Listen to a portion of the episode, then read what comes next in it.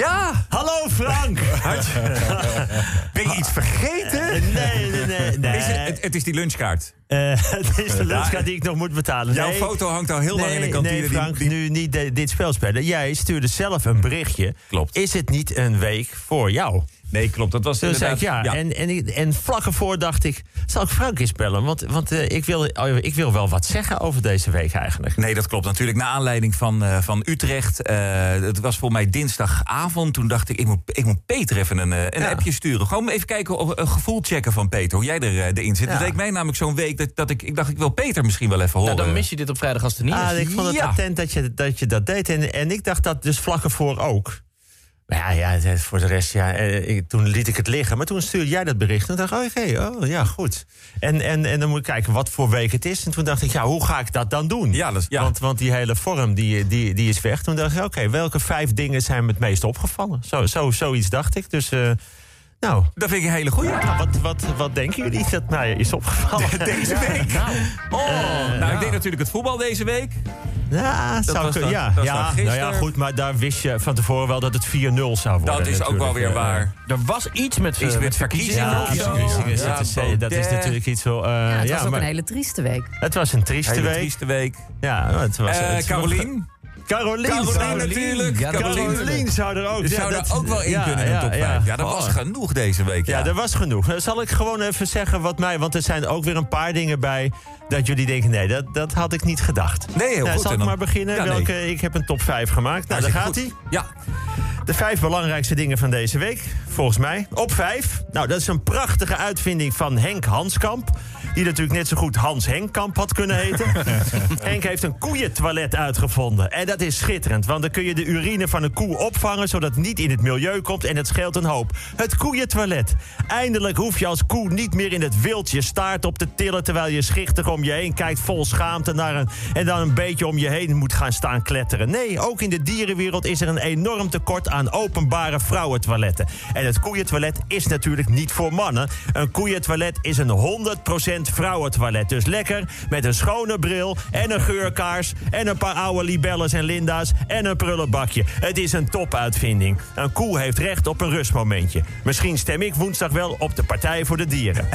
op vier, een sportieve schande. De Atletiek Unie wil vanaf volgend jaar bij de Diamond League... de belangrijkste atletiekwedstrijden van het jaar... de 5000 en de 10.000 meter van het programma schrappen. Want die duren te lang. Ja, hè hè, die duren lang. Het zijn namelijk de 5 en de 10 kilometer. En die ren je niet in een paar minuten. Dan kun je voortaan ook elke marathon gaan schrappen. Dat is allemaal te lang. En in de geschiedenis, de 80-jarige oorlog duurde veel te lang. Wat dacht je van de middeleeuwen? Of een gesprek met mijn eigen vrouw. Het duurt en het duurt. Nou en? Je gaat er ook niet bij de Tour de France zeggen... Ja, dat duurt elke dag te lang. We fietsen elke etappe alleen de laatste drie minuten. En erger, bij atletiek is het ook nog eens een keer. Want wie winnen altijd de lange afstanden en verder niks? Juist, de Kenianen en de Ethiopiërs lopen altijd lekker met z'n allen op kop bij de lange afstanden. Pakken alle medailles. En wat zegt de Atletiekunie? We schrappen die afstanden. Maar dat kan natuurlijk niet. Elk land heeft recht op zijn zekere gouden medailles. Ik eis dat korfbal een Olympische sport wordt. Op drie, de duif. In België is een wedstrijd duif geveild voor 1,2 miljoen euro. Een duif. 1,2 miljoen euro. Ik herhaal, een duif. We hebben het niet over de uil van Minerva. We hebben het over een scheidduif. Ik probeer ze als op het fietspad expres te laat voor mijn wielen weg willen vliegen altijd te raken. 1,2 miljoen voor een duif. Daar scheidt hij je balkon voor vol en zit hij 's morgens om half vijf al kroe, kroe te roepen. En het is niet eens de duurste duif aller tijden. In november vorig jaar werd in China een duif verkocht voor 2,8 miljoen.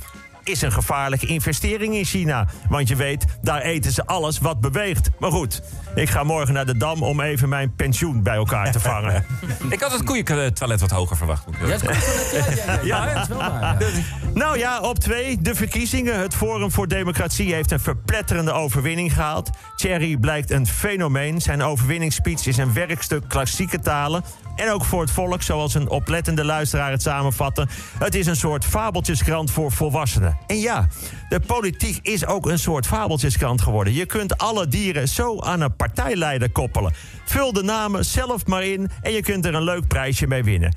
Vul maar in, Bor de Wolf, die huilend naar zijn enge bos gaat. We weten allemaal wie het is. Juffrouw Ooievaar, die maar doorkakelt, verder niks doet. De gluiperige woeftram, die zich langzaam naar boven likt. Mom voor de Mol, die zijn kop het liefst in de grond steekt. Ed en Willem Bever van de No Nonsense. Zet er maar namen bij. Gerrit de Postduif van 50 plus. En tenslotte de sluwe Lovieke de Vos. Wie op slinkse wijze vanuit het niks altijd opeens alles wint. Hij is bekend van uitspraken als hartstikke idee, dat wordt smikkelen en smullen en dat was weer een fijne oikofobie. Als je doet alsof je naar de Fabeltjeskrant, is politiek echt smikkelen en smullen. En dan op één. Ja. Ja, ik zat maandagochtend te kijken naar filmpjes van Nieuw-Zeelandse studenten die overal door het land ter nagedachtenis de hakka deden. Je weet wel, de traditionele dans van de Maori's die je ook altijd ziet bij het rugby- rugbyteam van Nieuw-Zeeland.